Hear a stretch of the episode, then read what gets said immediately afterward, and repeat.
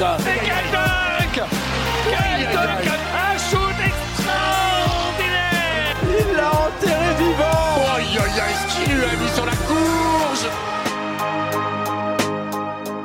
Bienvenue sur Crossover, le podcast 100% basket de Ouest France. Ils sont joueurs, joueuses, entraîneurs, dirigeants, agents et même consultants. Ils font la richesse du basket français et ils vous racontent les moments forts de leur carrière. Les grandes victoires bien sûr, mais aussi les défaites et les blessures qui ont jalonné leur parcours. Ils racontent le terrain, ses coulisses, ils parlent du sport, de leur vie d'athlète et de tout ce qu'on ignore lorsque s'éteignent les projecteurs, loin du parquet. Retrouvez ces témoignages passionnants et sincères, truffés d'anecdotes et qui sauront à coup sûr entretenir votre passion basket. 37e épisode avec Elliot DeWitt. C'est l'histoire d'un gamin qui a décidé d'arrêter l'école en 4 à seulement 14 ans et qui 11 ans plus tard se retrouve à intégrer le staff des Pistons de Détroit en NBA. Travail, persévérance, passion, humilité, le basket lui a dicté une destinée, celle qui l'a mené jusqu'à travailler dans la meilleure ligue au monde. Elliot DeWitt nous raconte son incroyable parcours et c'est à écouter tout de suite dans Crossover.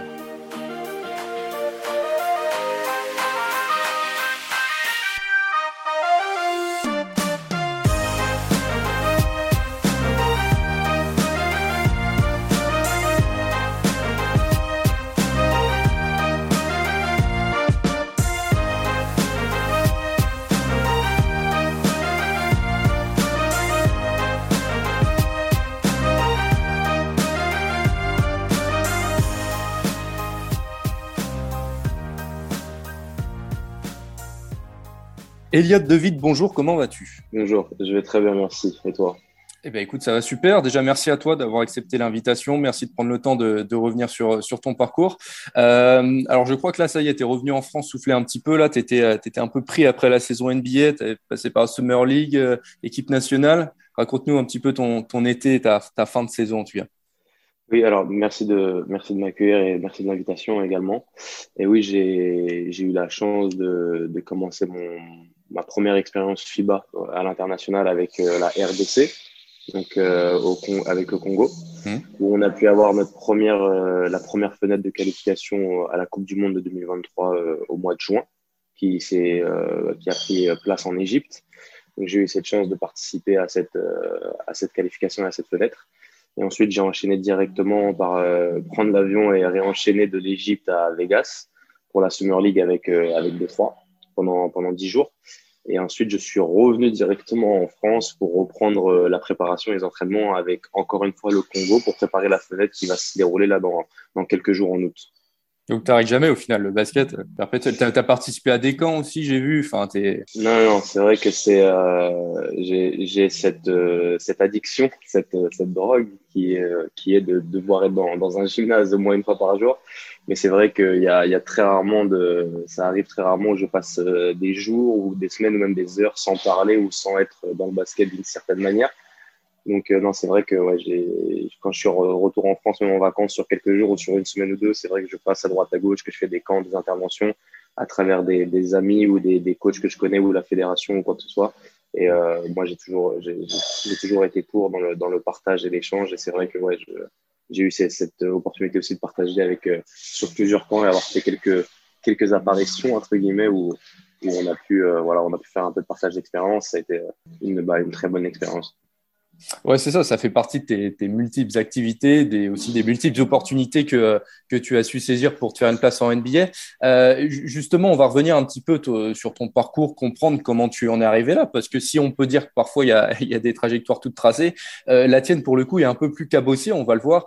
Euh, alors toi, tu es un pur produit des, des Yvelines, tu es mené à Maison Lafitte, tu découvres le basket là-bas et tu fais un choix quand tu es gamin. Euh, c'est celui ben, d'arrêter l'école en quatrième, tu as 14 ans à ce moment-là, et du coup, si j'ai bien compris, tu vas trouver ta stabilité ailleurs, en tout cas grâce au basket. Euh, pour commencer, Elliot, raconte-nous cette période-là où le basket rentre dans ta vie concrètement et tu vas t'y accrocher, toi. Euh, alors oui, c'est exactement ça. Alors, ce qui s'est passé, je pense, euh, après avoir arrêté l'école et avoir fait différentes formations droite à gauche, j'ai essayé de trouver ma voie vraiment parce que je ne savais pas ce que je voulais faire. Et on, on m'a expliqué et montré et prouvé qu'on pouvait peut-être vivre du basket en tant que coach euh, professionnel parce que j'allais pas pouvoir en faire euh, ma carrière en tant que joueur parce que j'étais pas assez bon. j'ai joué dans des championnats nationaux, mais j'étais pas au niveau de jouer en première division, quoi que ce soit, ou de pouvoir en vivre, du moins, avec un salaire voilà, correct.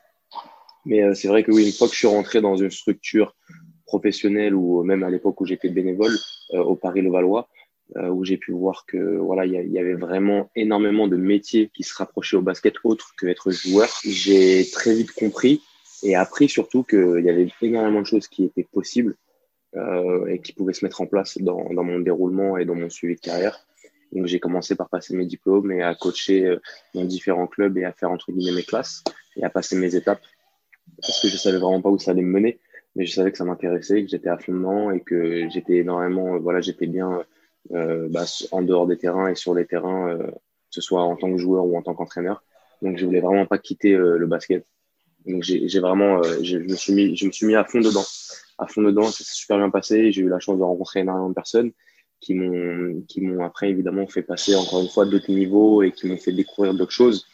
Et, euh, ça m'a amené à, dans d'autres clubs, dans d'autres divisions et un jour à partir aux États-Unis et voilà, maintenant, ça, fait, ça va faire huit ans maintenant que je suis aux États-Unis et que j'ai pu passer par des cursus universitaires dans différentes écoles et ensuite avoir eu cette opportunité de travailler dans, dans la meilleure ligue du monde qui est la NBA.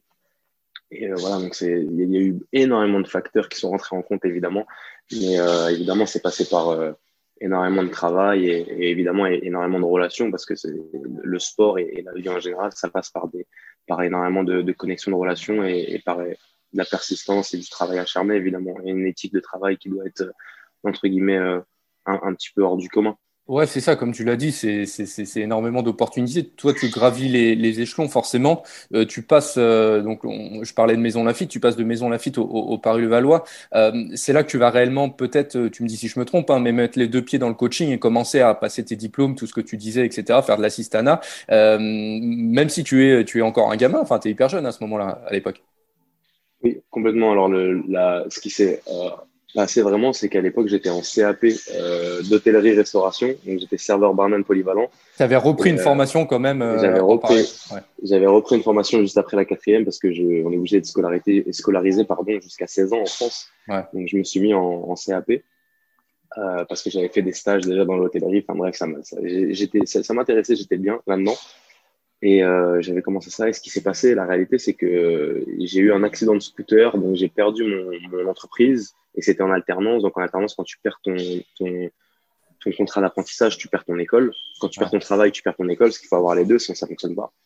Et donc euh, j'étais en arrêt de travail pendant plusieurs mois parce que j'ai eu un accident qui était assez, euh, assez important.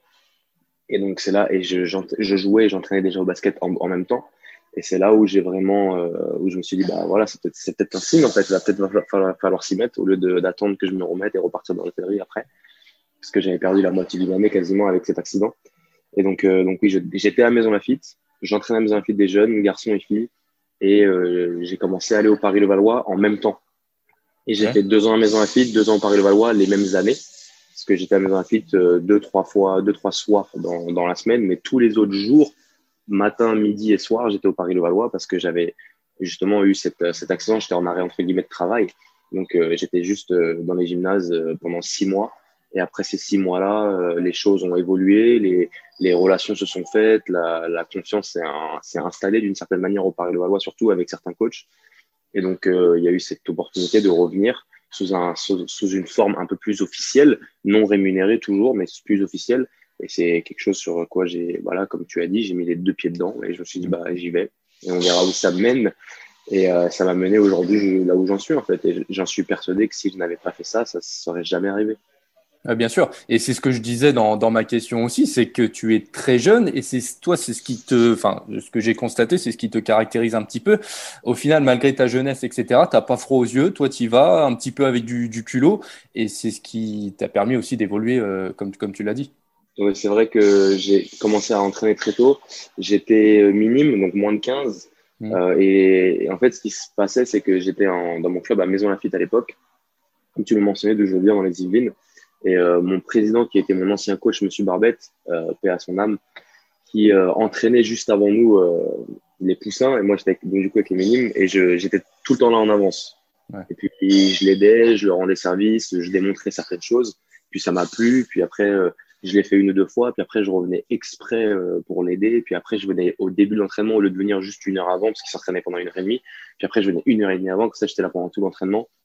Puis je suis passé de, de l'aider à vraiment entre guillemets être d'une certaine manière son assistant, euh, rien d'officiel évidemment, mais juste comme ça sur les entraînements et ça m'a plu en fait. Donc je suis tout le temps revenu. De toute façon je m'entraînais juste après, j'étais tout le temps dans les gymnases pour m'entraîner, pour m'entraîner ou pour entraîner à la fin. Et, euh, et ça m'a plu. Et donc oui j'avais 14 ans.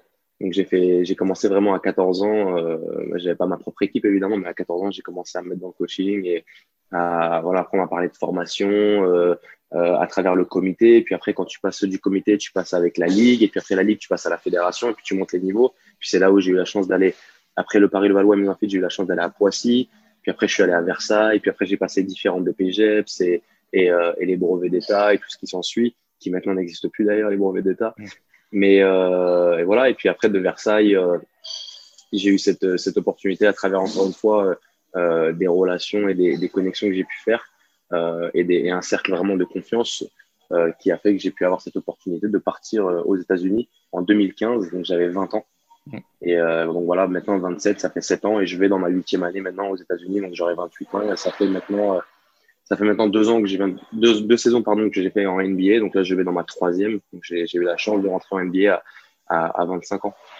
Et euh, juste pour rester sur, euh, sur ce côté un peu euh, culotté, un peu euh, passionné, enfin voilà, euh, je sais pas si tu es encore en, contact avec ces personnes-là que tu as eu au tout début vraiment, mais au final, c'était, je, je sais pas si justement tu es encore au contact et qui te disent, ouais, bah écoute, à l'époque, tu étais le petit qui traînait partout, forcément, tu étais, toujours dans les salles, tu étais toujours là, forcément, on t'a pris, c'est comme ça que tu as évolué, enfin, c'est un petit peu marrant ce, ce, ce côté-là aussi.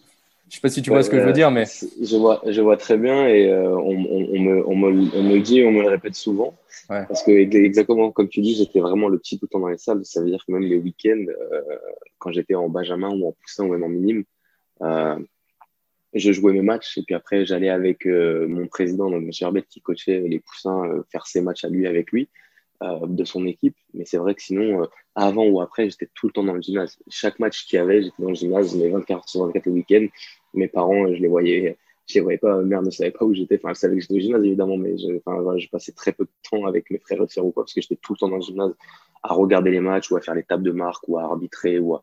moi, j'étais vraiment, euh, j'étais à fond dedans, quoi. J'avais rien d'autre. Il y a rien d'autre qui m'intéressait et, et euh, voilà. Et puis, je, je, voyais que ça, un, ça me plaisait et deux, ça rendait service. Donc, euh, voilà, j'ai toujours été, j'ai toujours été comme ça. Et c'est vrai que Maintenant, avec du recul, il y a des personnes de mon club de l'époque, euh, quand j'avais voilà, de, de 10 à, à 15 ans, euh, avec qui je parle encore, ça fait maintenant 10-15 ans qu'on se connaît, ou même plus pour certains ou certaines. C'est vrai qu'on revient souvent là-dessus, ouais, euh, entre guillemets, euh, t'étais le petit, le petit fou qui courait partout, qui faisait n'importe quoi, ou qui ambiançait, euh, tu sais, quand, quand t'as 14-15 ans ou 13 ans et que tu vas voir les seniors, parce que tu vois, il y a quelques gars qui dunk et toi, tu penses qu'à ça quand ouais. t'es petit, parce que tu veux dunker, ou, donc, tu sais, tu vas voir les échauffements et tu cries dans tous les sens. Voilà, puis sais, c'était un petit club familial, il n'y avait même pas 200 licenciés, donc euh, ça, ça, faisait très vite famille. Tout le monde se connaissait, mais c'est vrai que, ouais, euh, euh voilà, maintenant, on, est, on, est tous, on est tous adultes maintenant, et c'est vrai que quand on se revoit, quand on va manger ensemble ou quand on va boire des verres ou quoi, pour un peu se, voilà, se parler de, de, nos vies, on, on, revient parfois sur ce petit épisode de, mais moi, je me rappelle quand tu courais partout, tu faisais n'importe quoi, et maintenant, regarde, t'es là, tu fais ça. Non, c'est vrai que ça fait plaisir, ça fait plaisir. Mais c'est vrai que il y a eu, plusieurs euh, niveaux et étapes par lesquels je suis passé dans chaque club où j'ai eu la chance de travailler, où j'ai eu la chance d'être. Et c'est vrai que c'est, des anecdotes qui sont toujours, euh, voilà, qui font, ça fait chaud au cœur. Ça fait chaud au cœur. C'est, assez drôle. Au, moins, on savait où te trouver à l'époque. Enfin, on savait où te trouver à l'époque. Euh, pour, enchaîner, est-ce que tu peux nous raconter, alors tu l'as déjà un petit peu abordé, comment tu évolues à Levallois Enfin, en fait, comment va arriver cette opportunité d'aller poursuivre ensuite ton rêve aux, États-Unis? Par rapport à Levallois, ce qui s'est passé, euh, c'est qu'à l'époque, j'étais entraîné par euh, un entraîneur qui est l'un de mes mentors, à qui je dois énormément, qui s'appelle Xavier Calvert, et euh, qui entraînait au Paris-Levallois, qui est un ancien joueur professionnel, et qui entraînait à Maison Lafitte dans mon club. Donc j'étais entraîné par Xavier Calvert, et il savait que j'entraînais au club à Maison Lafitte, et il savait que je faisais pas grand chose et voilà moi je lui ai demandé en fait s'il pouvait m'aider à rentrer dans la structure professionnelle du Paris Levallois. Et euh, en fait ce qui s'est passé c'est que j'ai commencé à venir à ses entraînements à lui. Et lui à l'époque il avait les minimes France et les minimes régions et donc du coup j'ai fait un maximum pour me rendre disponible avec lui et aller à ses entraînements en même temps et pouvoir jongler avec Maison Lafitte. Donc j'ai jonglé avec Paris-Levallois, l'équipe de Xavier, pour pouvoir apprendre et être à ses côtés, et mon équipe et mes équipes à Maison Lafitte. Et en même temps, ce qui s'est passé, c'est que j'ai vu que bah, les pros étaient là souvent avant nous. Donc euh, j'ai demandé à Xavier plusieurs fois si je pouvais aller aux entraînements et tout ça. Il m'a dit oui, tu peux, c'est ouvert au public et tout ça. Donc en fait, ce qui s'est passé, c'est qu'un jour, qui était dans les très très tôt, dans les premiers jours où je suis arrivé au Paris-Levallois, je suis allé dans les tribunes au début euh, sans rien parce que je, je savais vraiment pas à quoi m'attendre. J'avais jamais vu un entraînement pro de ma vie. Et euh, j'y suis allé dans les tribunes, je me suis assis, j'ai rien dit, j'ai écouté. Et j'ai pris ce réflexe d'éteindre mon téléphone, alors que c'est un truc que maintenant je fais de moins en moins. Mais j'ai pris ce réflexe d'éteindre mon téléphone. Après, j'avais, j'avais 14-15 ans, donc il euh, n'y a pas grand monde qui m'appelait à cette époque. Et, euh, j'éteins mon téléphone et, euh, et pendant six mois, j'avais la même place dans les tribunes où j'étais pendant six mois. Et pendant six mois, je venais tous les jours. Le matin, il s'entraînait le matin et l'après-midi, je venais tous les jours. Et j'étais, j'avais une assiduité et une discipline par rapport à ça. Euh, entre guillemets, euh, voilà, c'est, c'est, il y avait rien d'autre qui allait m'empêcher d'être là. Ils m'ont laissé venir une fois. Après ce premier jour, je me suis présenté, j'ai dit bonjour, j'ai dit merci de m'avoir accueilli. Euh, si ça vous dérange pas, je reviendrai et tout ça. Ils m'ont, dit, mot pour mot, il n'y a aucun problème. Euh, tant que, tant que tu dis rien et que ton téléphone ne sonne pas ou quoi que ce soit, tu peux venir autant de fois que tu veux. C'est la seule communication que j'ai eue avec eux en six mois. Quand je dis avec eux, à l'époque, c'était Christophe Denis.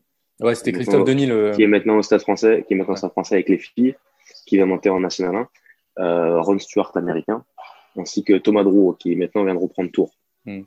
En National 1. Donc euh, voilà, c'est la, seule communication que j'ai eue en six mois. Et pendant six mois, ils m'ont pas adressé la parole. Personne, aucun d'entre eux m'a adressé la parole pendant six mois. Et j'étais tout le temps à la même place. Les joueurs, ils m'ont regardé. On arrivé à un moment où pendant six mois, même les joueurs qui rentrent sur le terrain, ils me faisaient des bonjours de d'en bas, enfin sur le terrain, parce que j'étais dans les tribunes, parce que tous les jours j'étais là. Personne m'a adressé la parole pendant six mois. Et au bout de six mois, euh, Thomas Drouot et Ron Stewart m'ont fait signe de descendre des tribunes. Et c'est là où, entre guillemets, je te disais, où ça a évolué, les choses ont changé, c'est que à l'américaine, parce que Ron est évidemment américain, à l'américaine, il, voilà, il m'a attrapé, il m'a dit, qu'est-ce que tu fais là? Je dis, bah, moi, je suis un, jeune coach, je veux apprendre et tout ça. Je venais avec mon cahier, j'écrivais tout, j'essayais d'écouter tout, je prenais le plus de notes possible. Et Ron, il m'a dit, euh, euh, qu'est-ce que tu fais là? Pourquoi tu es là? Pourquoi tu reviens tout le temps? Donc, je lui explique que je veux coacher, que je veux apprendre.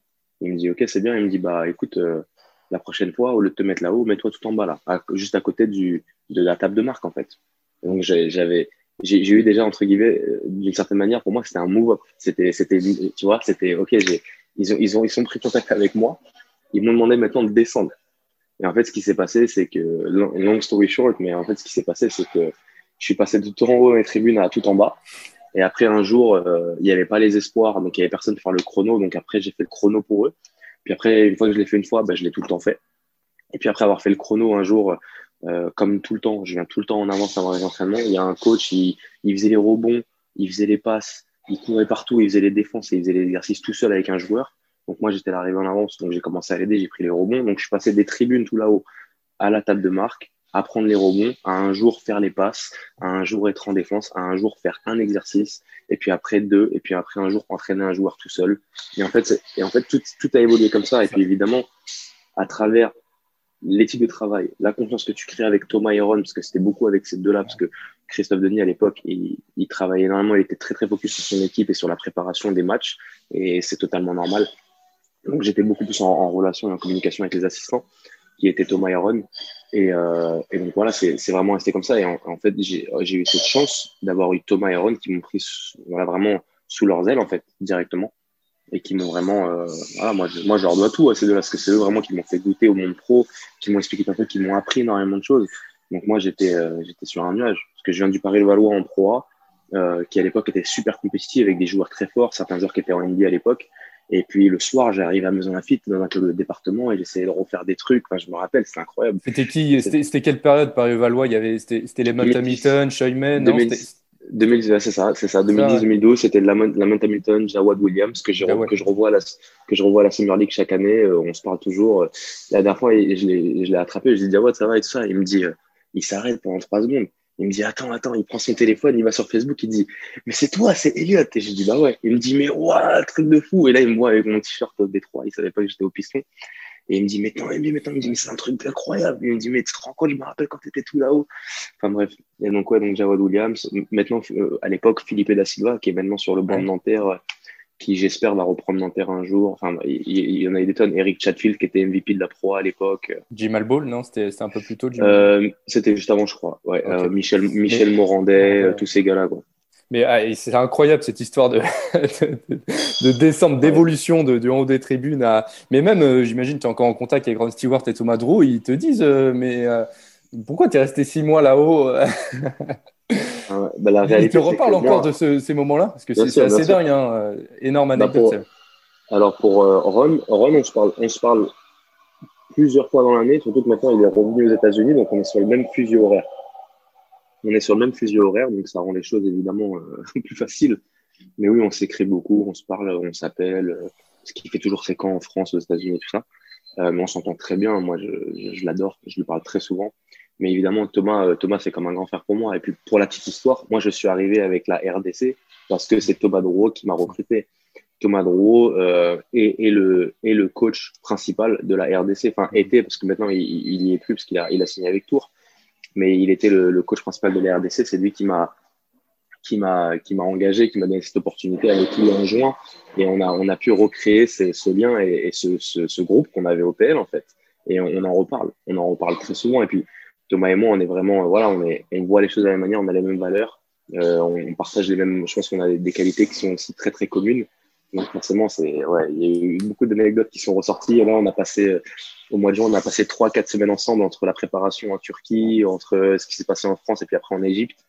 Et c'était, c'était incroyable. Franchement, je, c'est de, de, voir où on en est, où, on était, pardon, et où on en est maintenant. C'est incroyable. Euh, surtout Thomas, parce que moi, je me rappelle, j'étais au PL avec lui, du coup. Euh, il, il, était encore avec les espoirs, il était assistant des pros. Puis après, je me rappelle quand il allait au Havre en tant qu'aide coach. Enfin, toutes ces étapes, moi, j'ai suivi euh, de, un peu de, de, de, tu vois, de loin, évidemment, mais on est toujours resté en contact. Et je pense que c'est pour ça qu'on on a vraiment un lien et une connexion. C'est parce qu'on on partage vraiment les mêmes valeurs et qu'on a, voilà, je pense qu'on est, on voit vraiment les choses de la même manière. Et que voilà, je, je pense que il y, y, a des gens comme ça avec qui tu, comme on dit, tu cliques plus facilement que d'autres. Et on a cliqué tout de suite en 2010. Et voilà, on est en 2022, ça fait vraiment 12 ans qu'on se connaît et qu'on se parle toujours comme si rien n'avait changé. Et là, euh, alors qu'on n'a pas travaillé ensemble depuis 10 ans, euh, voilà, il y, a eu cette opportunité qui s'est faite et on a travaillé ensemble. Je pense vraiment qu'on était complémentaires, qu'on a fait un super travail ensemble. Moi, j'ai appris énormément de choses au mois de juin euh, et je l'en remercie euh, tous les jours. Hein. On, en parle très souvent et tout ça au téléphone. Franchement, j'ai eu une, super expérience, une super expérience. Et euh, raconte-nous maintenant comment tu, tu, as cette opportunité d'aller aux États-Unis. Est-ce que c'était clair dans ta tête à ce moment-là? C'était un, un, un, goal pour toi d'aller de, de, là-bas pour poursuivre ton développement Et comment tu, tu y arrives concrètement? Alors, c'était un goal, mais c'était pas un goal. Et je vais expliquer dans le sens où, euh, à l'époque où je jouais encore au basket, et encore une fois, j'étais pas, j'étais pas la star de mon club, loin de là, j'étais pas du tout le meilleur de mon équipe. Mais disons que quand je joue au basket, c'est vrai que ça a commencé de plus en plus où les joueurs et les joueuses partaient aux États-Unis de plus en plus. Donc moi, dans ma tête, je me suis dit, je vais partir aux États-Unis pour jouer au basket. la réalité, c'est que j'étais pas assez fort. Et en plus, j'ai eu, j'ai eu un, eu une blessure au genou qui était assez importante où j'ai dû m'arrêter pendant un petit moment. Euh, donc, euh, y bref, il y a plein de choses qui ont fait que c'était pas possible. Mais le niveau était sûrement la première raison parce que j'étais pas un joueur professionnel. Donc voilà, donc ça, ça, ça a déjà un peu stoppé le, truc. Mais c'est vrai que dans le coaching, à travers Xavier Calvert, de qui je parlais au Paris-Levallois à l'époque, qui m'a fait entrer au Paris-Levallois, il a joué aux États-Unis, il a été aux États-Unis, donc il avait déjà cette expérience. Et ensuite, quand je suis arrivé à Poissy, j'ai rencontré des gens qui ont joué aux États-Unis ou qui ont aussi euh, eu cette expérience aux États-Unis sur des camps. Et après, quand je suis arrivé à Versailles, ce qui s'est passé, c'est que j'ai rencontré le père d'un des joueurs que j'entraînais à Versailles, qui est maintenant mon père de cœur, concrètement, parce que ça fait plus de dix ans qu'on se connaît maintenant et on se parle toujours. Je passe des vacances chez lui, on est très très proches. C'est vraiment ma deuxième famille. Et euh, donc j'ai rencontré, euh, rencontré cette personne qui s'appelle Param Moali à travers son fils que j'entraînais, Jérémy Moali, euh, à Versailles. Et en fait, il, a joué aux États-Unis. Il a fait ses études aux États-Unis. Après, il est rentré en France. Il a joué en France. Et ce qui s'est passé, c'est qu'il il aide énormément. C'est un, un, mentor pour beaucoup, joueurs et coachs où il aide vraiment sur l'accompagnement de carrière et sur la psychologie et communication. Et donc, il m'a pris sous son aile et il m'a expliqué que tu plus joueur, mais que c'est possible d'y aller en tant que coach. Et pendant deux ans, on a mis en place tout un, tout un, voilà, tout un plan afin de pouvoir partir euh, parce qu'il fallait que j'apprenne l'anglais. Je parlais pas un mot d'anglais. même si quand je suis parti après deux ans, je parlais toujours pas anglais, mais je m'étais préparé d'une certaine manière. Mais euh, enfin, préparé pardon toute la, la partie administrative, euh, les écoles, comment ça fonctionne, évidemment le budget, les finances. Il y, a, il y a énormément de trucs qu'il fallait prévoir. Moi, j'avais vraiment aucune idée de ce que je faisais. Et donc, il m'a accompagné et aidé dans tout ce sens-là. Et ça a été, euh, ça a été une aide incroyable et un support que j'avais besoin parce que je savais vraiment pas dans quoi je m'embarquais. Donc, pendant deux ans, il m'a aidé à mettre un plan en place et à gérer mes priorités et à avancer vraiment d'un point A à un point B. Et puis, euh, au bout de deux ans, donc en 2015, on s'est rencontré en 2013, et donc en 2015, euh, bah, j'ai pu, j'ai pu partir par son aide et par son accompagnement et par son suivi. Et, euh, et donc voilà, donc je suis parti d'abord euh, pendant trois mois dans, en Californie, donc dans, dans, une annexe de Cal Berkeley à San Francisco, donc à Berkeley, et pendant trois mois. Et en fait, ce que, ce que j'ai fait, c'est que j'étais à l'université là-bas, mais que j'ai fait ce qu'on appelle ESL, donc c'est English Second Language. Et en fait, c'était juste une immersion pour que j'apprenne l'anglais. D'accord. Parce que je parlais pas du tout anglais. Vraiment. Alors que pendant deux ans, j'avais investi de l'argent et du temps sur des cours d'anglais en France, à Paris. Et je sais pas pourquoi ça, ça ne me voulait pas. je pensais vraiment que j'étais une cause perdue. Mais, euh, mais heureusement, maintenant, ça va mieux. mais ça a été très compliqué. Et donc, je suis parti. Euh, le plan, c'était de partir pendant, pendant un été. Donc, je suis parti trois mois pour euh, vraiment euh, peaufiner mon anglais, vraiment l'améliorer, pouvoir euh, voilà, écrire, comprendre, lire, toutes ces choses-là. Donc, j'ai fait ça pendant trois mois. Ensuite, je suis allé en junior college donc à Frank Phillips, dans le Texas, à Burger, dans une petite école, donc les universités de deux ans, junior college, ce qu'on appelle JUCO, en tant qu'assistant. Et j'étais à l'école en même temps. Donc j'ai eu mon diplôme de plus 2, donc bac plus 2, un DOGS, un, DOGS, je crois, en France, diplôme universitaire. Et après ces deux années à, à je suis allé à Texas Tech pendant trois ans, où j'ai passé mon bachelor et mon master. Et, euh, aussi, j'ai travaillé aussi à plein sur trois années. Et après ma troisième année à Texas Tech, je me suis engagé à Détroit euh, directement au piston. Euh, et donc là, du coup, euh, comme j'ai fini ma deuxième année, je vais dans ma troisième année. Donc, si je comprends bien, tout à l'heure, on disait, je disais en préambule que voilà, en, en, France, toi, tu avais fait le choix de stopper l'école en quatrième. Euh, si j'ai bien compris, aux États-Unis, tu as quoi? Bac plus 5, Bac plus 6, Bac plus 5 Ouais, plus 6, plus 6, un master. Euh, ouais. Donc, euh, c'est vrai que ça été. J'ai arrêté l'école très tôt. C'est pas la meilleure chose que j'ai fait. Euh, c'est pas forcément la meilleure chose que j'ai fait et la meilleure idée que j'ai eue. Mais euh, c'est vrai que quand on m'a dit et expliqué par justement par Amwali qui m'a expliqué accompagnation en me disant que pour être sur un banc universitaire, il faut un master parce qu'aux États-Unis, ils estiment qu'un coach est aussi un entre guillemets un professeur d'une certaine manière parce qu'il y, y, a beaucoup d'écoles. Alors évidemment pas celles que on voit tous à la télé, hein, Duke et tout ça, euh, Kentucky, c'est pas du tout le cas, mais toutes les autres écoles, il y a beaucoup de coachs garçons ou filles, qui en plus d'être coach sont professeurs. Et aux États-Unis, pour être professeur, il faut avoir un master. Et donc c'est pour ça, ils ont, ils, ont une, ils ont une règle, entre guillemets, où pour être dans un staff universitaire, il faut un master, parce que tu dois être capable d'avoir le niveau, l'un des niveaux, entre guillemets, les plus hauts que l'école propose, où tu pourrais même peut-être un jour être professeur. Parce que parfois, c'est un complément de salaire. Il y a, il y a, des, il y a des universités où, bon, moi, par exemple, en junior college, mon, mon, mon head coach, mon coach numéro un, était aussi professeur, parce que ça lui permettait de faire plus d'argent. Et donc, à travers son master, il était aussi professeur en plus d'être coach. Et c'est aussi beaucoup ça t'a pas, ça t'a pas fait peur dans le sens où, euh, bah, si j'imagine que si tu as arrêté l'école en France et que toi, ça te branchait pas trop, ça t'a pas fait peur justement de te dire, euh, j'ai cet objectif-là, mais il faut que je passe par ce chemin-là pour y arriver? Ou alors, c'est que es vraiment, tu, tu, tu, fonçais tête baissée, tu avais vraiment que l'objectif en tête euh, de fin? Alors, j'avais que l'objectif en tête, mais j'avais, je savais pas dans quoi j'embarquais. En plus, je me dis, je vais dans un pays étranger, je parle pas la langue. Et là, j'arrive à eh la fac. J'arrive à la fac et je suis pas allé au lycée. Je je savais pas dans quoi j'embarquais, sincèrement.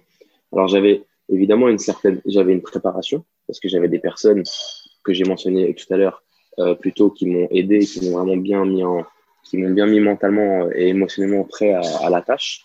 Mais c'est vrai que voilà, il y, a des choses à la, auquel bah je suis pas prêt ou j'ai pas voilà j'ai pas d'expérience parce que voilà j'ai pas il y a des matières que j'ai jamais faites par exemple en France qu'ils font aux États-Unis enfin il y a plein de il y a plein de choses que je ne savais pas mais c'est vrai qu'aux États-Unis le système éducatif est tellement différent et il s'adapte tellement à l'élève ou à l'athlète que ça rend les choses tellement plus euh, simples en fait tout est, plus calme c'est plus apaisé alors qu'en France c'est le stress tout le temps la pression du moins, du, moins moi, je l'ai ressenti comme ça avec, un, avec une expérience collège. Hein. Encore une fois, je suis pas allé à la fac en France ni au lycée, je ne sais pas comment ça se passe et je le saurai jamais parce que je vais pas y retourner. Mais, euh, mais c'est vrai que voilà, c'est, j'ai, évidemment, j'avais peur parce que je savais pas de quoi j'embarquais. Je me suis dit, mais j'arrête en quatrième. Après, évidemment, tu as toujours ce, cette petite voix dans, sa tête, dans ta tête qui te dit, mais oui, mais les études en Europe, surtout en France, c'est un petit peu plus, euh, entre guillemets, euh, relevé qu'aux États-Unis et tout ça. Et puis, aux États-Unis, c'est des, c'est des questions avec choix multiples, c'est plus simple, alors que c'est pas toutes les classes comme ça, hein, qu'on soit bien d'accord. Mais, euh, mais c'est vrai que voilà, ça, ça, ça, a rendu les choses plus simples parce que euh, leur, leur manière d'apprendre, leur manière de, de faire des notes, leur manière, c'est pas que des contrôles, c'est pas, enfin, il y a eu beaucoup de choses qui ont fait que ça m'a aidé plus qu'autre chose. Et puis la réalité, c'est que oui, j'étais en mission et je le suis encore. Donc, euh, il y avait, voilà, moi j'ai tout sacrifié, que ce soit ma famille ou mon temps, mon argent, mes finances. Enfin, j'ai tout sacrifié pour ce projet. Donc, il y avait, ça allait pas être l'école ou l'anglais qui allait m'arrêter. Donc, euh, l'anglais, ça a été une priorité. De toute façon, le fait d'être sur place dans l'immersion, t'as pas d'autre choix que de parler anglais et de le comprendre. Puis après, l'école, ça a été une priorité aussi. Donc, dès que j'avais mon, dès que j'avais mon, mon emploi du temps et dès que je savais, OK, dans telle classe, tu vas faire ça chaque semaine, tu vas devoir rendre tel devoir, tu vas devoir lire tel livre, tu vas devoir faire ceci, cela, bah, je, j'étais, je faisais tout en avance. À l'époque, je me rappelle, je demandais même à ma mère parfois qui parle énormément de langues. Je demandais même à ma mère parfois de relire mes devoirs pour être sûr que j'ai des bonnes notes. Je rendais tout en avance. Je demandais des, des, euh, des, euh, des meetings avec mes professeurs. Enfin, j'essayais de faire tout pour me mettre vraiment euh, dans une situation de, de succès, en fait. Et, et, ça a plutôt, et ça a plutôt bien marché. Et, c'est peut-être aussi une perception euh, qui est différente là-bas aux États-Unis. Tu sais, dans, dans un précédent épisode, j'avais reçu Doris Martel euh, qui, qui, bosse pour les, pour les Sixers et elle aussi a, a m'expliqué comment elle s'était intégrée là-bas aux, aux États-Unis et m'expliquait qu'elle avait eu des opportunités euh, aux États-Unis aussi parce qu'on lui avait pas demandé ses diplômes ou euh, mais juste ses compétences avec qui elle travaillait. L'approche est différente. Au final, c'est peut-être plus facile enfin, je dis pas plus facile, hein, c'est pas, pas, pas, péjoratif, mais c'est différent, on va dire, euh, de, de, de, se faire une place là-bas, c'est peut-être moins cadré et euh, avec de la volonté et de la passion, tu, voilà, peut-être y arriver.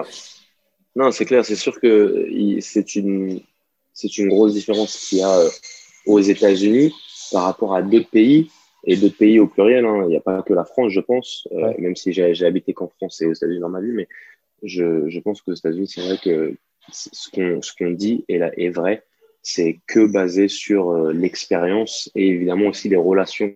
C'est qui tu connais et qui te connaît. C'est beaucoup comme ça. Et surtout dans le sport aux États-Unis, euh, voilà, j'ai quelques amis dans le, dans le foot US ou même dans le hockey ou dans le baseball ou autre.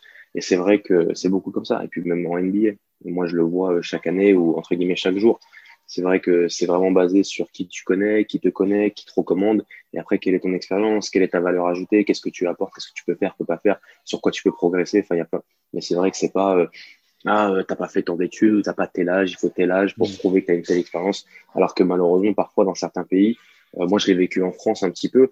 Euh, sur des sur, des aspects professionnels un peu comme ça aussi dans le basket où voilà souvent c'était des questions d'âge ou des questions d'expérience mais comment en, vrai, même moi, je me demande encore comment tu peux vraiment juger une expérience parce que euh, voilà, c'est pas parce que tu as été un ancien joueur, peut-être que tu as plus de connaissances ou plus de valeur qu'un coach qui coach depuis 20 ans. Ou enfin, il y, a tellement, c'est un débat sans fin pour moi. Et euh, mais c'est vrai que voilà, c'est les, États-Unis sont connus pour ça et c'est réel. Ils mettent vraiment en avant le l'expérience et le fait de voilà de d'avoir de créer de créer cette opportunité, de provoquer cette opportunité, provoquer sa chance. Mm. Et derrière, il faut bah derrière, il faut, il faut produire parce qu'il faut être performant, parce que sinon, aux États-Unis, comme on sait, c'est du jour au lendemain, tout peut s'arrêter. quoi. On te laisse ta chance, après, il faut être bon, par contre. c'est ça, c'est ça. Du, jour, du jour au lendemain, euh, comme ils disent aux États-Unis, tomorrow is not promised. Donc, euh, mm. demain n'est jamais promis. Donc, euh, il, faut, il faut tout faire pour que, voilà, pour que, voilà, c'est, c'est... j'ai travaillé pour Coach Beard à Texas Tech qui disait souvent, il disait tout le temps, today's contract. Donc, le, le contrat d'aujourd'hui, c'est que chaque jour, tu dois bosser comme un fou. Mm pour renouveler ton contrat demain. Et le plus dans cette mentalité d'urgence, de tout faire bien chaque jour, au lieu de penser ah là j'ai signé deux trois ans tranquille. Non non non. Et moi j'ai il m'a formaté dans cette dans cet état d'esprit là. Et, euh, et je pense que c'est quelque chose qui m'aide beaucoup parce que j'aime pas voir sur trop sur le long terme, même si évidemment on a tous des, des objectifs et des goals jamais. Et euh, il faut en avoir. Mais c'est vrai que là au jour d'aujourd'hui, euh, je suis où je suis, donc je, je, reste tout sur mes pieds, je regarde droit devant moi et j'avance au jour le jour. Et, euh, tout à l'heure, au début, alors je reviens sur ce côté euh, culotté qui te caractérise, je, en me renseignant un petit peu sur, ton parcours, en lisant deux, trois interviews que tu avais données, tu me dis si je me trompe, hein, mais j'ai cru comprendre qu'au début, quand tu arrivé là-bas aux États-Unis, tu avais ce côté un petit peu réponse à tout, et que ça passait moyen, parce qu'ils abordent les choses différemment. C'est vrai ça? Totalement, totalement. C'est totalement vrai. J'avais cette mentalité qui est, je pense, française d'une certaine manière, ouais. où euh, un peu réponse à tout, je sais tout, je veux le dernier mot. Ouais. Surtout que la, ré la réalité, c'est que moi, personnellement, euh, j'étais très, très arrogant. J'étais très, très arrogant. Ça a été l'un de mes gros problèmes que j'ai, sur quoi j'ai dû travailler pendant des années, avec qui j'ai travaillé avec mes coachs ou même des personnes professionnelles pour pouvoir travailler euh, sur, tout ça, parce que c'était l'un de mes gros problèmes euh, sur lequel voilà, je, travaille encore au jour le jour. Mais c'est vrai que l'arrogance, c'est le fait de, de pouvoir aussi. Euh, il y a toujours une manière de communiquer, si tu veux. Et moi, ça, ça a été l'une de, des aspects que j'ai étudié à l'école, parce que c'est quelque chose qui était important pour moi, la communication et la psychologie. Et c'était ça, en fait. J'avais ce problème d'avoir tout le temps quelque chose à dire ou à redire, surtout dans le basket. Et si tu veux, je suis arrivé à un moment en France où euh, voilà, j'ai eu la chance d'être autour d'une équipe pro A très très tôt, très très jeune. Et puis après, j'entraînais une autre équipe, puis après j'entraînais en département, puis en région, puis en championnat de France. Donc du coup, dans ma tête, euh, je me disais, mais de toute façon, euh, moi je sais parce que je suis allé au PL, j'ai vu ce qui se passe en ouais. pro A. Vous, vous avez jamais fait la pro A. Donc c'était malheureusement à l'époque, quand j'avais surtout 15, 16, 17 ans, 18 ans, j'étais dans cet état d'esprit-là. Et euh, la réalité aussi, c'est que j'ai eu la chance d'être autour de joueurs et de coachs et d'équipes qui ont gagné un petit peu, que ce soit du championnat régional ou euh, des titres de champion de France à Versailles, à Poissy ou même au Paris de Valois avec Xavier. Et, euh, et en fait, en fait, ça m'est monté à la tête. La réalité, c'est que la réalité m'a rattrapé et que ça m'est monté à la tête et que je me suis dit, euh, mais voilà, euh, entre guillemets, je suis quelqu'un en France. Donc quand je suis arrivé aux États-Unis, j'ai gardé cette image au lieu de alors qu'on m'a bien dit et, pré et, préparé, non mais aux États-Unis t'es personne, faut refaire, faut refaire un nom. Et moi je suis arrivé et donc euh, forcément au début, euh, voilà quand il se passe des trucs, euh, je posais plein de questions, je disais non mais et sinon et ça, t'en penses quoi? Ou je pense qu'il faut faire ça et tout ça et puis c'est là on m'a dit non non mais écoute écoute écoute, toi tu vas te mettre là, tu vas observer, tu vas et euh, donc voilà c'est j'avais besoin de ça. C'est quelque chose euh, qui était très très important, je pense, parce que ça aurait pu vraiment mettre un terme vraiment à ma carrière. Et c'est quelque chose que j'avais besoin. Donc, je l'ai vécu. Ça a été très, très dur. J'ai passé des, des, jours, des semaines et des mois très, très compliqués par rapport à ça avec moi-même et euh, même avec des personnes avec qui je travaillais. Parce que, voilà, tu as, tout le temps euh, ces, ces, feedbacks et ces retours. Mais euh, c'est maintenant euh, quelque chose qui est, je pense, de mon, de mon côté, maintenant, je l'analyse énormément et je le mets en place un maximum pour pas que ça se reproduise. Donc, je le contrôle un maximum. Après, évidemment, il y a toujours des, des petits trucs qui, qui sont voilà pas forcément contrôlables ou qui sortent sans, sans prévenir. Mais, euh, mais oui, ça a été, ça a été comme tu l'as dit, euh, réponse à tout. Cette attitude était là au début et j'ai vite été remis à ma place. Et encore une fois, c'était nécessaire et ça m'a beaucoup aidé. Pour que maintenant, voilà, ce soit plus du tout un problème et surtout voilà, rentrer dans cette dans cette mentalité qui est encore une fois pour moi américaine que je pense on n'a pas en France de, reconnaissance, euh, d'humilité. Mmh. Et c'est vraiment des valeurs que j'ai appris et que j'ai maintenant instaurées dans ma vie de tous les jours euh, grâce à cette expérience universitaire et cette, et cette vie, et cette vie entre guillemets américaine et cette mentalité américaine qui est maintenant, euh, qui fait maintenant partie de moi en fait. C'est très intéressant euh, ce que ce que tu racontes. Et euh, tu, tu, tu avais euh, tu, tu, as commencé à en parler euh, tout à l'heure au début ta relation avec euh, avec le coach à, à Texas Tech où tu as intégré le staff universitaire. Je crois que et pour ceux à qui ça parle le moins, faut savoir que Texas Tech c'est une des plus grosses facs aux États-Unis. Enfin en tout cas avec un gros niveau basket. Hein, faut, faut, faut, le dire. Et j'ai envie que tu me racontes un petit peu comment ça se passait là-bas à, à l'université où il y a, enfin voilà le basket universitaire il y a un engouement incroyable. surtout que toi tu la chance, je crois, de, vivre le Final Four NCAA. Euh, enfin, c'est un truc de dingue. Tout fan de basket rêverait d'être au milieu de tout ça. Et toi, tu es un acteur, un acteur de, cet événement-là. Tu as totalement raison. J'ai eu cette chance d'entrer de, dans l'université, d'être à Texas Tech dans une grande école, travailler pour le coach le plus, euh, pour l'instant, le plus euh, vraiment bah, renommé aux États-Unis en université sur les 5, 6, 7 dernières années. Après, attention, évidemment, c'est pas Calipari ou Coach hein, il n'a pas encore cette carrière. Euh, c'est pas encore un Hall of Fame, mais il est vraiment sur, son, sur sa lancée. Mais c'est vrai que là, sur les, sur les dix dernières années, c'est le coach vraiment qui est le plus, euh, voilà, le plus renommé par rapport au succès qu'il a eu. Donc, j'ai cette chance de travailler pour lui. Euh, mais c'est vrai que oui, à Texas Tech, euh, bah, je suis arrivé un, un peu comme, euh, comme à Frank Phillips. Ça a commencé, c'est toujours la même chose tu d'un junior collège, là, tu arrives dans une beaucoup plus grosse école, un plus gros staff, où tu arrives où t'es personne. Tu viens de junior collège, mais tu connais pas la D1, tu sais pas ce que c'est, tu connais rien, tu connais personne, personne te connaît. Donc, euh, boum, tu re-rentres dans une nouvelle structure, tu retournes en bas de la pile, et puis tu dois, tu dois travailler ta, voilà, tu dois travailler pour monter les, les, étapes et montrer que tu es, bah voilà, que tu as une valeur ajoutée, que tu peux aider, et que, et que voilà, et que tu es vraiment là pour, euh, tu, tu vois, tu persévères, tu continues, tu avances. Et euh, c'est vrai que c'est, j'ai eu, j'ai eu beaucoup de, j'ai eu beaucoup de chance qui a été évidemment reliée et amenée avec bah, évidemment beaucoup de travail et, une éthique de travail aussi également. Mais, euh, mais Texas Tech a été euh, une expérience euh, vraiment un peu similaire à Frank Phillips et au Paris Le Valois en fait, où tu arrives et tu es tout en bas euh, et tu observes et tu essayes d'apporter des choses et quand on te demande des choses, tu les fais les plus vite possible. Tu termines, tu, tu termines et tu vas pas te coucher tant que c'est pas terminé. Enfin, tu de montrer que tu es vraiment là pour, euh, pour quelque chose et tu fais pas juste ce qu'on te demande. Donc, euh, ce qu'on te demande, tu le fais et tu fais même plus encore les à côté, tout ça. Tu montres que tu es vraiment disponible parce que la disponibilité est une, est une valeur et une qualité qui est très importante dans le coaching. Euh, c'est vraiment, c'est vraiment ça. C'est comme pour un joueur. L'une des qualités premières d'un joueur, c'est pas qu'il puisse tirer, shooter ou quoi que ce soit une des premières qualités d'un joueur, c'est pas qu'il se blesse. Si un joueur, pendant 15-20 ans, il se blesse pas, c'est l'une de ses plus grosses qualités avant même de pouvoir shooter ou quoi que ce soit. Donc c'est ça aussi, il y a, il y a, il y a ça dans, le coaching aussi. L'une des plus grosses qualités dans, le coaching, c'est d'être tout le temps, être vraiment tout le temps euh, disponible en fait. Mais c'est là-bas que tu vas, euh, à Texas Tech, tu vas vraiment comprendre, peut-être avant aussi, mais vraiment comprendre l'éthique de travail. Je crois que c'est là-bas que tu vas commencer à passer des nuits au bureau, à regarder de la vidéo, à dormir là-bas au bureau avec, tes, avec le staff. Exactement, ouais. exactement. J'ai euh, j'ai jamais euh, de ma de ma vie, hein, j'en avais entendu parler de cette culture américaine, de ce travail acharné. Euh, j'en avais entendu parler énormément et je l'avais jamais vraiment connu parce qu'en en junior college on travaillait, mais rarement, rarement après minuit ou une heure du matin, j'étais pas dans mon lit, rarement. C'est vraiment arrivé rarement. Il y a eu quelques nuits où quand on jouait euh, des tournois un jour après l'autre ou quand on avait qu'un jour de préparation, oui il y a eu quelques fois où on restait à 2-3 heures du matin, mais apparemment, là, Texas Tech, c'était vraiment sur 4, 5 mois de suite. Tu n'allais pas te coucher avant 3 heures du matin, 4 heures du matin. Et la réalité, c'est que tu avais un joueur qui venait à 7 heures, ou parfois à 6h30, ou parfois à 8 heures, pour s'entraîner individuellement. Donc, euh, le temps que tu rentres chez toi, tu prennes une douche, que tu manges, tu vas te coucher à 5h30, tu vas perdre une heure et demie de sommeil. Tu vas perdre une heure et demie de sommeil pour après repartir à 6 heures. Du... Ça ne servait à rien.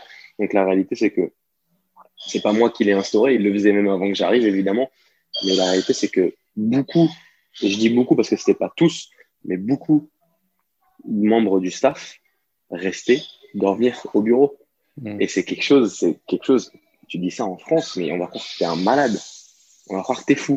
Mais aux États-Unis, c'était ça, quoi. C'était ça. Et le pire, enfin, le pire, dans, dans le bon sens des, dans le bon sens du mot, le pire, c'est que tu fais ça avec ton head coach. Enfin, je veux dire, il touche 5 millions par an. Le mec, il a une maison, mais c'était incroyable. Avec, euh, il pourrait avoir un chauffeur, il pourrait euh, faire ce qu'il veut dans sa vie, quoi. Le mec, il, mais il est là. Ce que toi tu fais, en fait, il le fait avec toi. Donc, en fait, ça rend la chose beaucoup plus simple et beaucoup plus, beaucoup plus simple et d'une certaine manière aussi fun. Ça rend la chose aussi marrante. ça, rejoint ce que tu disais quand tu, quand tu parlais d'humilité tout à l'heure aussi. Bien sûr, mais totalement. C'est que il, y a des coachs, évidemment, attention, tout le monde ne travaille pas comme ça. Hein. Coach Beard, il est vraiment différent par rapport à ça. Il y a, Coach K euh, dort pas dans son bureau, hein. mais ni, ni, Coach Calipari à Kentucky. Hein. Il, y a, beaucoup de coachs qui rentrent à 6 heures de du soir euh, chez eux, ils sont avec leur famille, ils mangent avec leur famille, il n'y a aucun problème. Et puis ils gagnent quand même des matchs, bien sûr, évidemment. Euh, Bill Self à Kansas qui vient de gagner cette année, je vous assure qu'il est chez lui après l'entraînement à 5-6 heures et qu'il ne retourne pas au bureau hein. parce qu'il travaille de chez lui. Évidemment, tout le monde travaille différemment, bien sûr. Mais euh, mais c'est vrai que voilà, Coach Beard, c'est sa manière de faire. Et la réalité, c'est que il fait ça, il a toujours fait ça, et la réalité, c'est qu'il gagne partout où il va. Donc, dans sa tête, et dans, tout la tête, dans, la tête de tout le monde dans le staff, et ben on pense tous de la même manière parce qu'on on est un bateau, quoi. C'est un bateau, donc si on, a, si on a un qui fait n'importe quoi et qui commence à couler le bateau, on va tous couler. Donc euh, voilà, c'est un bateau ou un sous-marin, peu importe l'image que tu vas avoir, mais c'est un peu ça, quoi. On, est, on, suit, on, suit le, on suit le capitaine. Donc si le capitaine il dit blanc, on va dire blanc. S'il pense blanc, on va penser blanc. Donc on pense tous de cette manière. Il faut travailler un maximum. S'il dort là, on dort là. Et, euh, et voilà, et s'il bosse, on bosse. Et on va essayer même de faire plus que lui, même si parfois c'est dur de faire plus que lui. Et, euh, et voilà, et c'est comme ça. Et, peut-être que si j'avais, peut-être que si j'avais été dans une autre école et travaillé d'une autre manière, j'aurais pensé les choses autrement. Mais c'est vrai que là, à l'heure d'aujourd'hui, maintenant, bah voilà, quand je suis arrivé à Détroit et que et que j'arrive à 7 heures du matin, euh, euh bah voilà, euh, ma première année, c'était que c'était que Sean Sweeney qui est maintenant l'associé head coach à Dallas avec Jason Kidd. C'était que Sean Sweeney à l'époque, ma première année, et moi qui étais là dès le début. Et puis, je repartais, euh, par exemple, je repartais du bureau à 8 heures. Et pareil, c'était que Sean Sweeney qui est à Dallas et moi. Qui, mais sinon, tout le monde était parti après l'entraînement à 4, 5, 6 heures du soir. Hmm. Et pourtant, je, je, rentre à 8 heures chez moi. Hein. J'ai l'impression d'être en vacances. J'ai l'impression que je ne fais pas assez. parfois, parfois, je rentre à 8 heures de, de mon, du bureau du terrain euh, en NBA parce que en université, je rentrais à 3, 4 heures du matin. Là, je rentre à 8 heures. Euh, je rentre chez moi je peux regarder un film. Ça, ça c'est très étrange. Hein. C'est une, une, nouvelle adaptation en fait. C'est mm. c'est différent. Mais c'est vrai que voilà, maintenant j'ai ça dans ma tête. J'ai instauré ça. Donc je veux tout le temps être premier, je veux tout le temps être dernier, je veux tout le temps faire plus. Et je veux tout le temps tout faire avec une urgence. Si j'ai quelque chose à faire, je le fais et je, ça, je l'arrête pas tant que c'est pas terminé. Et si ça, et si ça veut dire que je vais pas dormir ou je vais dormir deux heures demain ou je vais dormir que deux heures dans la nuit, bah ce sera comme ça. Ouais. Parce que c'est comme ça que ça a été fait à Tech. C'est comme ça que j'ai appris c'est comme ça qu'on m'a dit euh, comment faire les choses, qu'on m'a appris. Et c'est surtout comme ça que j'ai vu qu'on on gagne des matchs, en fait. Hmm. Donc voilà, c'est une méthode. C'est pas forcément la meilleure ou c'est pas forcément la bonne. J'en sais rien. Mais en tout cas, c'est une méthode qui, sous mes yeux, de mon expérience que j'ai vécue, a fonctionné. Donc voilà comment moi, maintenant, en ce moment, jusqu'à présent, je fonctionne. Et euh, tu, euh, encore une fois, hein, tu es très jeune à Texas Tech, même euh, en, NBA, tu, tu arrives très jeune. Est-ce que par rapport à ton rôle, par rapport à ta relation avec les joueurs, je parle de Texas Tech là, est-ce que ça a pu t'aider justement avoir une certaine proximité avec les joueurs ou alors ça t'a porté préjudice Et pareil, en NBA, on peut, on peut aller là-dessus aussi parce que bah, NBA, j'imagine que les, les, joueurs, ils sont aussi, bah, même a des trois, l'effectif est assez jeune, euh, tu as certains joueurs qui sont plus vieux que toi. Donc, euh, est-ce qu'il n'y a pas un problème de légitimité euh, par rapport à ça ou, ou même le staff? Après, je ne sais pas si ça a changé à, à, à Détroit, mais, mais à un moment donné, j'avais lu que tu disais que tu étais un des seuls qui n'avait pas été pro, par exemple, dans, dans le staff. Donc, euh, donc voilà, est-ce qu'il n'y a pas un problème de légitimité euh, par rapport à, à tout ça? Comment tu t'es adapté, on va dire? Alors, c'est une, une, très bonne question. Et oui, c'est vrai que beaucoup, même, même, même de retour, là on parle des années, même de retour en France, quand j'entraînais euh, en championnat de France cadet, j'avais que 19-20 ans. Ouais. Donc, euh, ils ont 17-18 ans. Donc, ouais. il y a toujours eu ce. Quand j'étais au Paris-Levallois, j'étais un jeune de 15, 16, euh, 15-16 ans, avec euh, des gars de 30-35 ans. Euh, enfin, évidemment, il y a toujours eu cette, euh, cette, cette, cette, barrière, entre guillemets, d'âge, mais pas barrière dans le sens où ça m'a bloqué. Mais c'est vrai que ça a toujours. moi, j'ai toujours eu, entre guillemets, cette, ce recul en me disant, OK, comment ça va se passer, comment ils vont prendre les choses. Parce que savoir mon âge, c'est une chose, ou, ou me voir, entre guillemets, physiquement, parce que parfois, tu peux te dire, ah, il fait, il fait 15 ans, ou tu peux te dire, il en fait 25. Donc, il y a aussi ça quand ils le savent pas directement les joueurs. Mais c'est vrai qu'à Texas Tech, ils savaient que beaucoup d'entre nous, de coachs, étaient coachs étudiants lorsqu'on passait notre master ou autre, et qu'on était jeunes. Euh, à Texas Tech, à mon époque, c'est vrai qu'il y a eu une saison, je crois, où un joueur était plus vieux que moi. Sinon, il y en avait qui avaient mon âge, ou il y en avait qui avaient que un ou deux ans de moins. Mais si tu veux, aux États-Unis, ils sont énormément sur le fait de si tu es là, c'est pour une raison. Et ils sont énormément respectueux. Donc, euh, si tu veux, il y a toujours eu cette barrière de non, mais t'es un coach t'es pas forcément le coach parce que t'es pas le numéro un, mais t'es un coach, t'es dans le staff. C'est le coach pour qui, moi, en tant que joueur, j'ai choisi de venir dans cette école et jouer. C'est lui, il t'a pris dans son staff. C'est pour une raison. Donc, si lui, il a confiance au coach, c'est pour ça qu'il est venu ici jouer pour ce coach, et que le coach en question a confiance en toi pour te, tu vois, pour te donner un job après te dire qu'il doit travailler avec moi, bah, cette confiance, elle s'installe directement. Mais je pense sincèrement que dans les étapes de ma carrière et les arrêts que j'ai fait dans ma carrière jusqu'à présent, ça m'a aidé d'être jeune et parfois quasiment leur âge ou un tout petit peu plus vieux ou un tout petit peu plus jeune. Moi, je pense que ça m'a aidé parce que je pense que c'est un atout.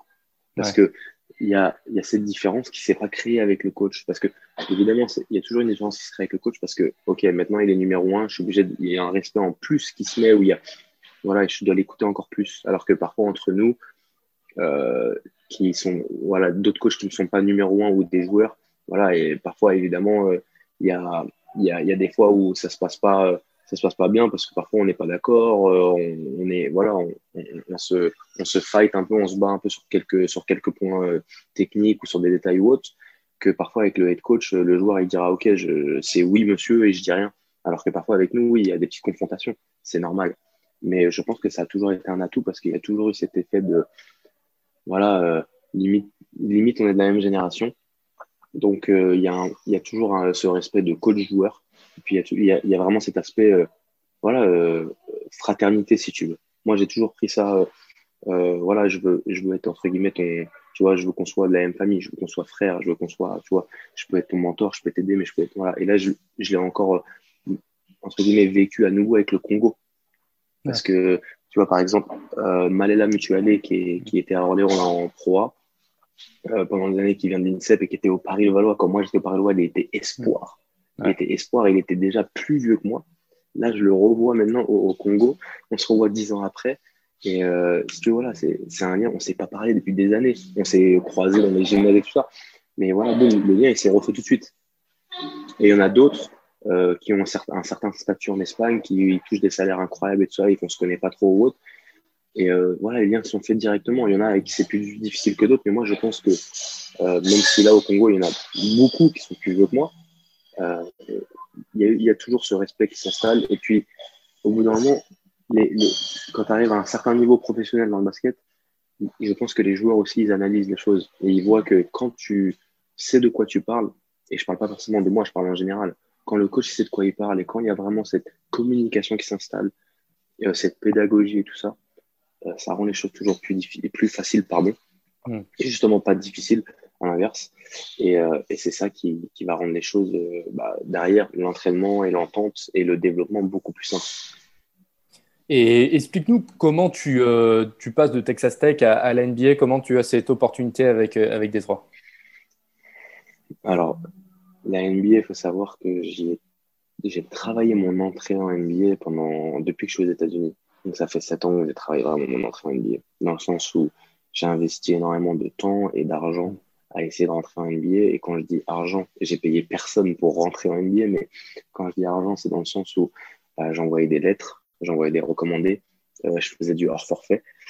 Je prenais l'avion et j'allais à Vegas chaque été pour aller à la Summer League pour rencontrer des coachs.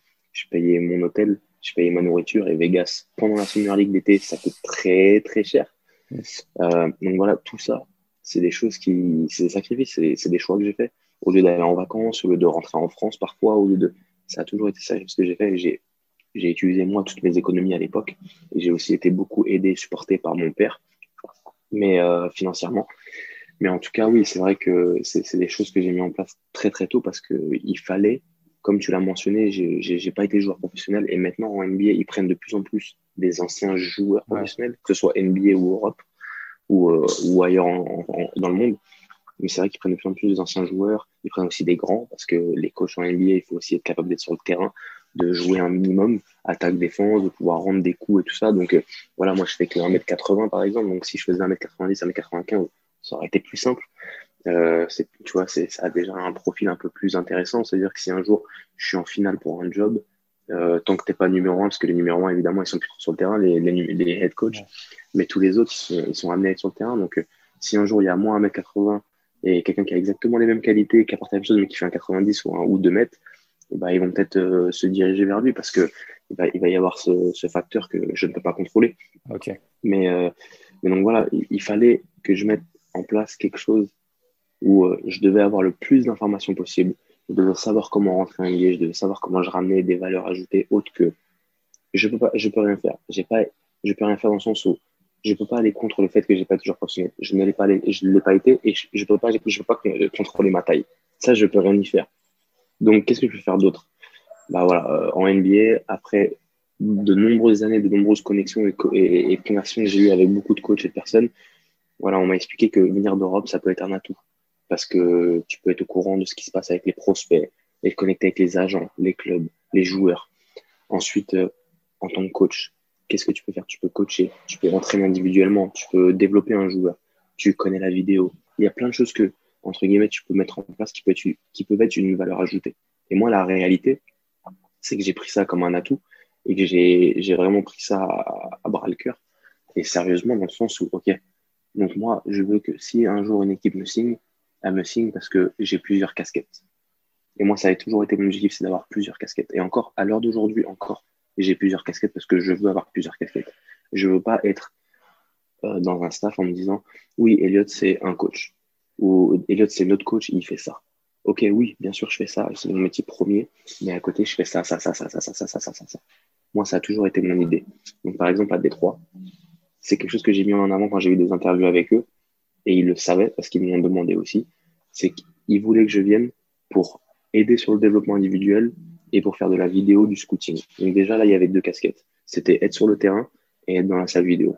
Moi, j'ai rajouté une troisième casquette parce que je leur ai dit tout ce qui se passe en Europe, prospects, agents et euh, comme ils disent Intel, donc les informations sur les futurs prospects de draft, je vous aiderai un maximum sur des rapports, sur des. Donc voilà, boum, troisième casquette. Donc si tu veux, parce que les Américains, ils voient ça comme ça, c'est business, c'est argent.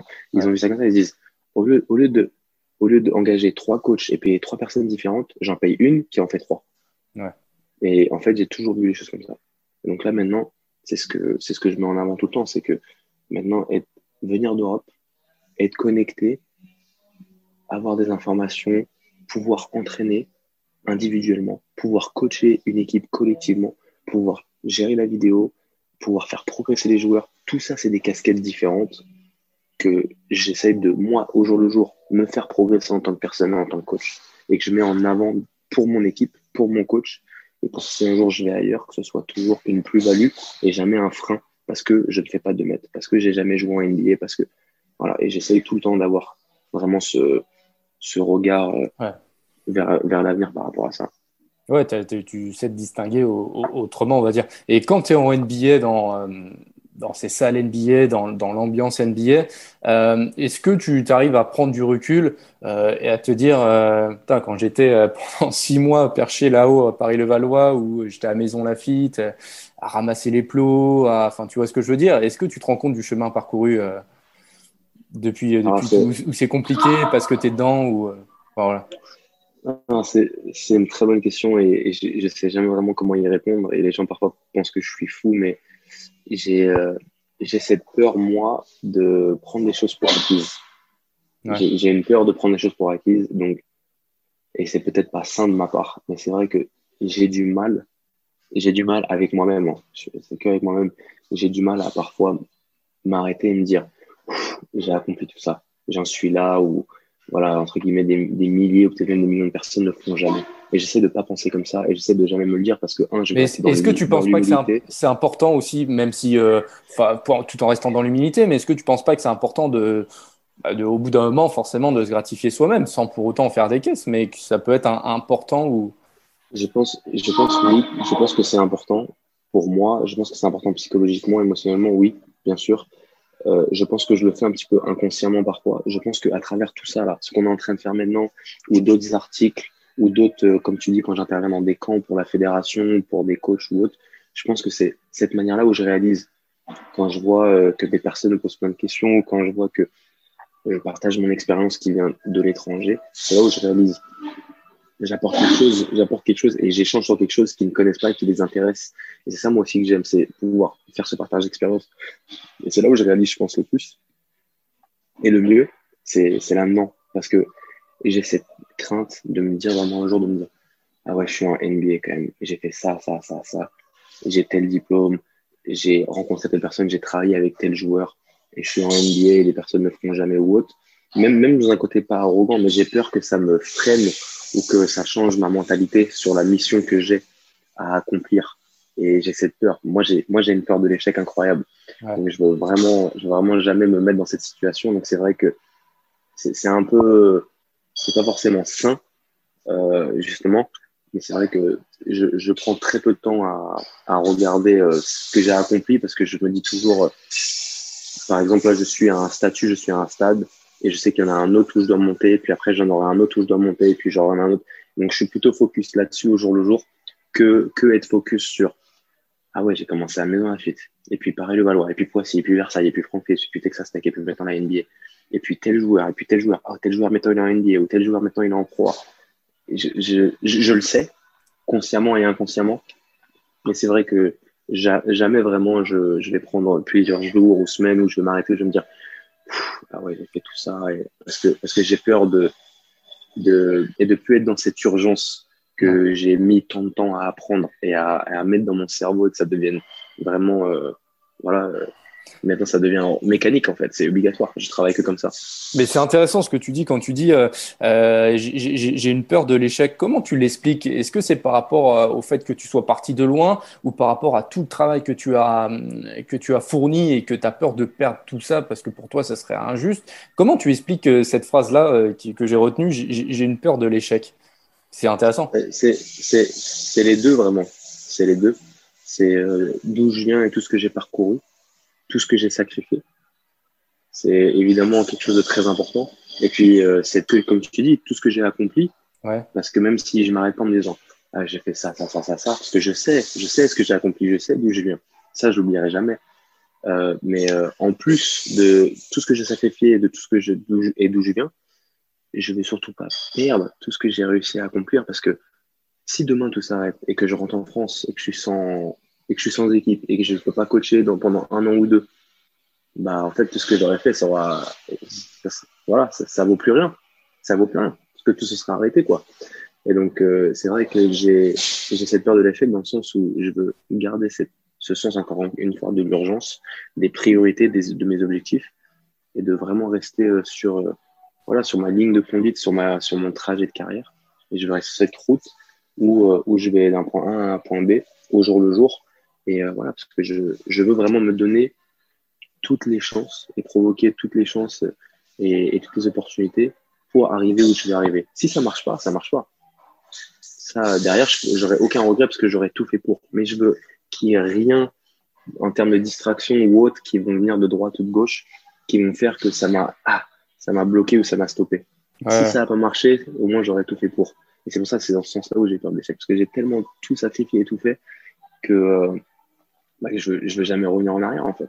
Oui, bien sûr.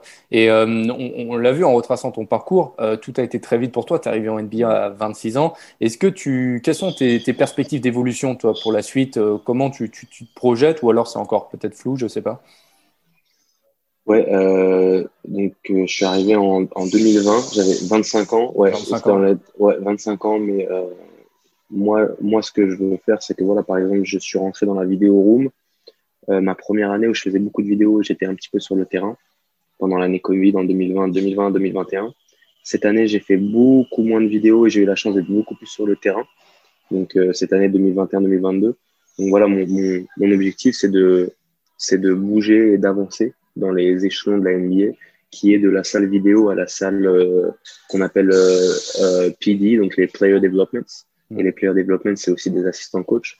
Donc voilà, j'ai eu ce, rôle et a un petit peu bougé, même durant cette année-là qui vient de se terminer, où je faisais de moins en moins de vidéos et de plus en plus de joueurs, jusqu'à qu'à un moment où je faisais quasiment plus de vidéos du tout sur les dernières semaines, derniers, les deux derniers mois, parce que j'avais que des joueurs euh, sur le terrain.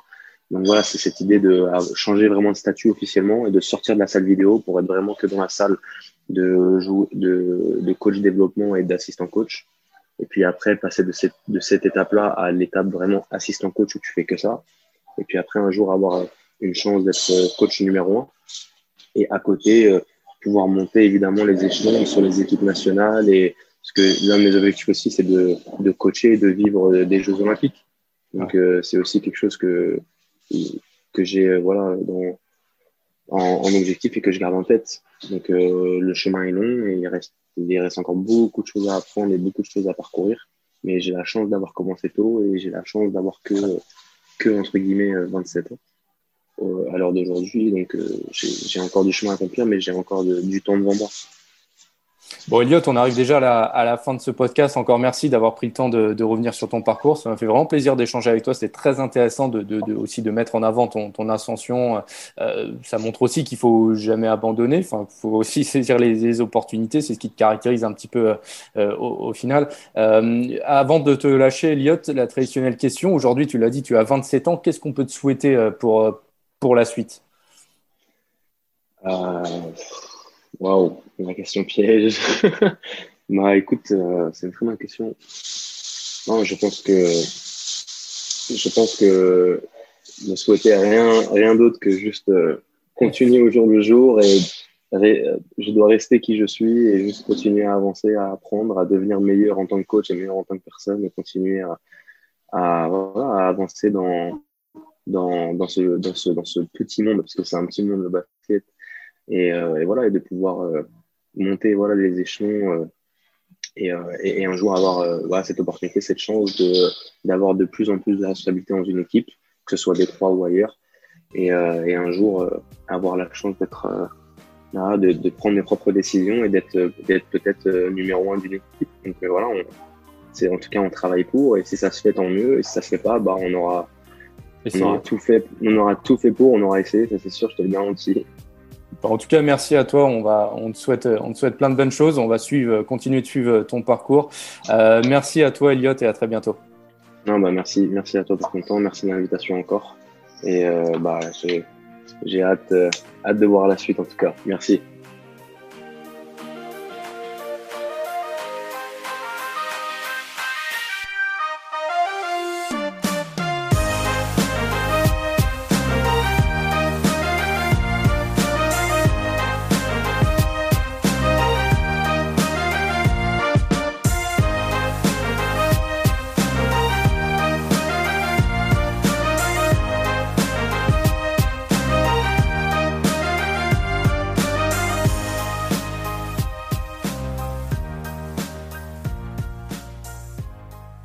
Retrouvez cet épisode ainsi que nos autres productions sur le mur des podcasts et aussi sur notre application Ouest France. N'hésitez pas à nous mettre 5 étoiles si vous avez aimé ce programme.